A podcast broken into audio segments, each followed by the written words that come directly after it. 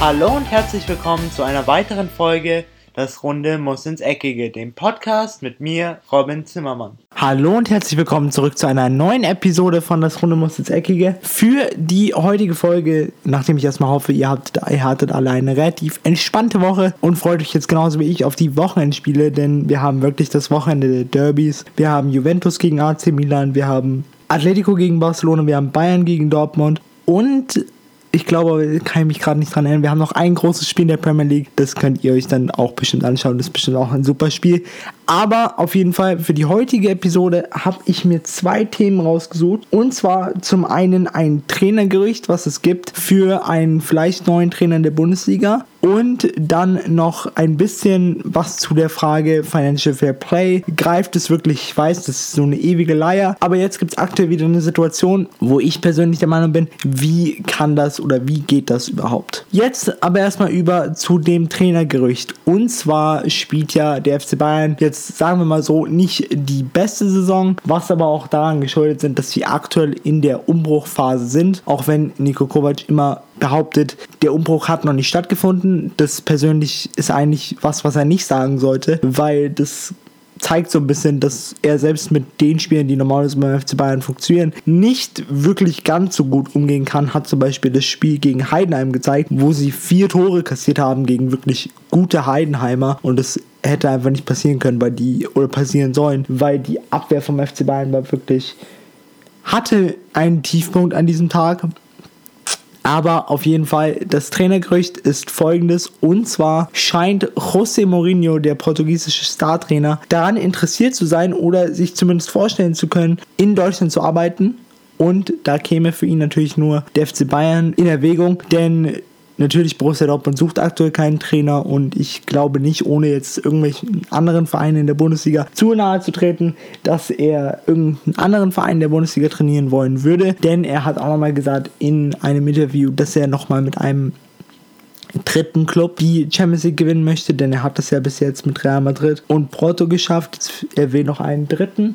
Deswegen wird das auf jeden Fall interessant, wie sich das Ganze entwickelt. Und ich wollte jetzt ein bisschen näher darauf eingehen, was ich von dieser hypothetischen Idee halten würde. Ich muss sagen, ich schätze José Mourinho als Trainer, weil ich finde, dass er einfach diese absolute Siegermentalität hat, die man auch braucht als Trainer. Jedoch finde ich, dass er menschlich auf jeden Fall noch auf Englisch, um es auf Englisch zu sagen, äh, Room for Improvement hat, denn man hat doch insbesondere während seiner Chelsea-Zeit oder auch seiner Manchester United-Zeit, wenn es mal nicht so ganz gut lief, schon auch gesehen, dass Mourinho eine andere Seite zu sich hat. Also er ist, war natürlich noch nie bekannt als der Trainer, der äh, Pustekuchen, alles ist gut und Schneewittchen Schloss. So ist er nicht. Er ist auf jeden Fall jemand, der Klartext spricht und der, wenn er auch Spieler nicht mag, er zeigt es diesen Spielern auch, was zu Problemen führen kann. Zum Beispiel hatte man das damals bei Real Madrid, als man Iker Casillas komplett aufs Abstellgleis gestellt hatte, durch eben José Mourinho, weil er gesagt hat, er brauchte ihn nicht mehr und so mit einer Legende umzugehen, also einer Vereinslegende und auch einer nationalen Legende wie eben Iker Casillas ist schon ein bisschen fragwürdig.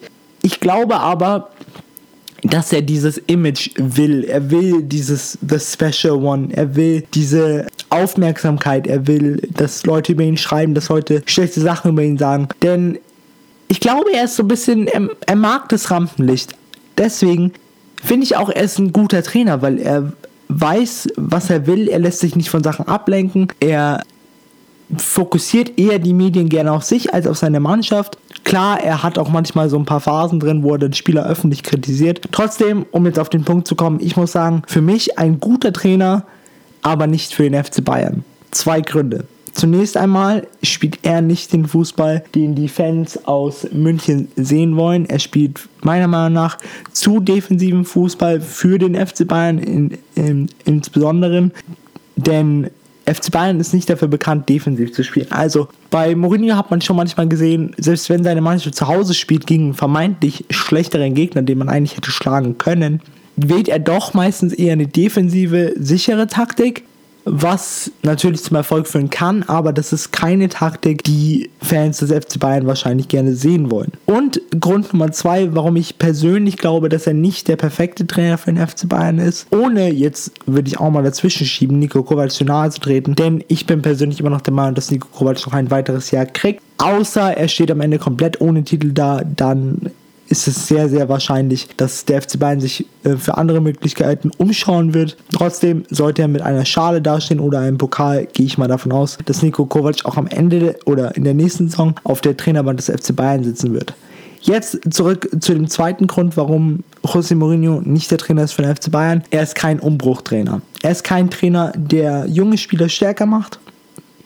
Er ist ein Trainer, der mit Stars umgehen kann, der Stars so hinrichten kann, dass sie in einer Mannschaft funktionieren. Aber er ist keiner, der wirklich die Jugend fördert. Das hat man zum Beispiel bei äh, Manchester United gesehen. Also er hat ähm, ganz selten Lingard gefördert, auch ganz selten Rashford. Die haben sich eher schwer getan. Auch ein Anthony Marcel hatte zum Beispiel gar keine Spielzeit mehr unter José Mourinho. Deswegen hier muss man eben immer eben abwägen, passt er in unsere aktuelle Situation und die Antwort des FC Bayern sollte eigentlich dann in diesem Moment ein klares Nein sein. Jetzt geht es noch weiter mit dem zweiten Thema dieser heutigen Folge. Und zwar ist das das Financial Fair Play, was ja besagt, also laut ähm, den, der Regel der FIFA, dass Vereine nicht mehr ausgeben dürfen, als sie einnehmen. Ergo alle Werbeverträge, die zusammenkommen, alle, alle Spielererlöse, die zusammen dürfen nicht, äh, dürfen nicht kleiner sein als die Ausgaben, die ein Verein betätigt, sei es durch äh, Transfers oder sei es durch andere Ausgaben wie neue Stadien. Jetzt kommen wir zu einem Thema, was Real Madrid-Fans auf jeden Fall beschäftigen wird. Und zwar ist das die Tatsache, dass Real Madrid äh, plant, jetzt ab dem Sommer sein Stadion umzubauen. Also das Santiago Bernabeu wird modernisiert und zwar für unglaubliche 525 Millionen Euro. Jetzt kommen wir zum Punkt. Real Madrid hat natürlich jetzt aktuell keine wirklich gute Saison und sie wollen auch noch wirklich richtig viel investieren im Sommer. Hier auch wieder ist geschätztes Transfervermögen, hat zumindest Florentino Perez behauptet für den Sommer, ist geschätzt eine halbe Milliarde Euro, also 500 Millionen Euro, die sind, die sie dann ausgeben kann, wie er will. Ich glaube, 50 Millionen haben sie schon ausgegeben für Eder Militao, dem Innenverteidiger vom FC Porto. Deswegen sagen wir mal noch 450 Millionen für neue Spieler, die wahrscheinlich Manet, Mbappé, Hazard, Kane, Icardi, sowas um den Dreh heißen werden.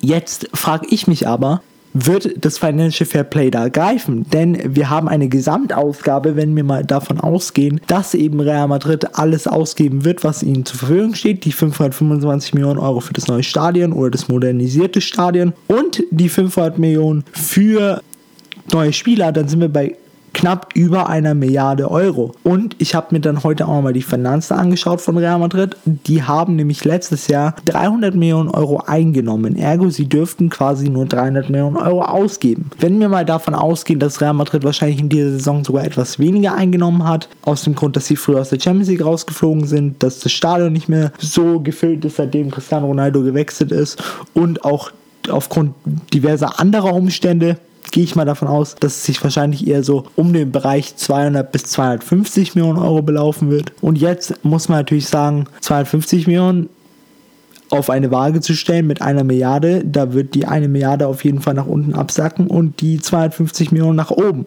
Und meine Frage ist eben jetzt an die UEFA und auch an die FIFA, wird das Financial Fair Play da greifen? Und ich persönlich glaube eben, dass das nicht der Fall sein wird, weil die UEFA sich gerne auf ihre Vereine, die ihnen viel Geld bringt, konzentriert. Und das ist eben Real Madrid, das ist der FC Barcelona, das ist Manchester United, Manchester City, Paris Saint-Germain, der FC Bayern München. Deswegen, wenn diese Vereine solche Vergehen begehen, dann wird da eher oder werden da eher ein paar mehr Augen zugedrückt. Zum Beispiel ein Beispiel, was wir haben, ist damals, als Paris Saint-Germain übernommen wurde von Kataris, hatte PSG viele Probleme mit dem Financial Fair Play und der damalige Staats, der damalige Sekretär der FIFA, äh, der FIFA Gianni Infantino, der heutige Präsident, hatte sich dann hier mit eingeschaltet und hatte für PSG ein paar Wege organisiert, wie sie eben das sogenannte Financial Fair Play umgehen konnten. Aus dem Grund eben, dass wenn PSG rausfliegt, haben wir weniger Einfluss. Ein ähm. Deswegen müssen wir sicher gehen, dass ähm, PSG nicht disqualifiziert wird aufgrund des Financial Fair Plays. Anderes Beispiel, wir haben in der Schweiz den FC Sion, der damals, ich glaube vor drei Jahren, vom Financial Fair Play so gut wie dem Boden gleich gemacht wurde, denn sie hatten äh, eine Ablösesumme für einen Spieler zu spät überwiesen und sie bekamen dafür eine dreijährige Transfersperre, einen Ausschluss aus der Champions, äh, einen Ausschluss aus ähm, dem internationalen Fußball, was für den FC Sion eigentlich den Ruin bedeutete. Sie sind jetzt zwar noch äh, in der ersten Schweizer Liga und haben es halbwegs wieder auf die Beine geschafft, aber den internationalen Fußball für den FC Sion zu streichen, war damals wirklich schlimm für sie, weil sie waren auf diese Einnahmen angewiesen und eben genau diese Einnahmen bekamen sie ja nicht mehr. Aus dem einfachen Grund, dass es für die UEFA nicht so wichtig war, weil es war ja nur in Anführungszeichen der FC Sion und die sorgen, weiß Gott, nicht für viele Einnahmen in sowohl der Champions League als auch der Europa League.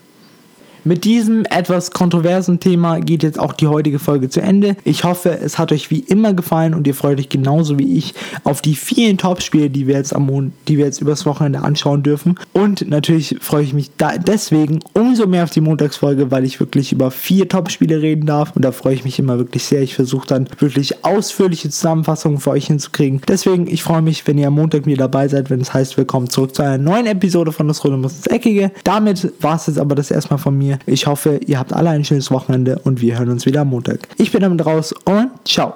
Und das war's auch schon wieder mit einer weiteren Folge Das Runde muss ins Eckige, dem Podcast, wo ihr alles rund um König Fußball kompakt auf die Ohren bekommt.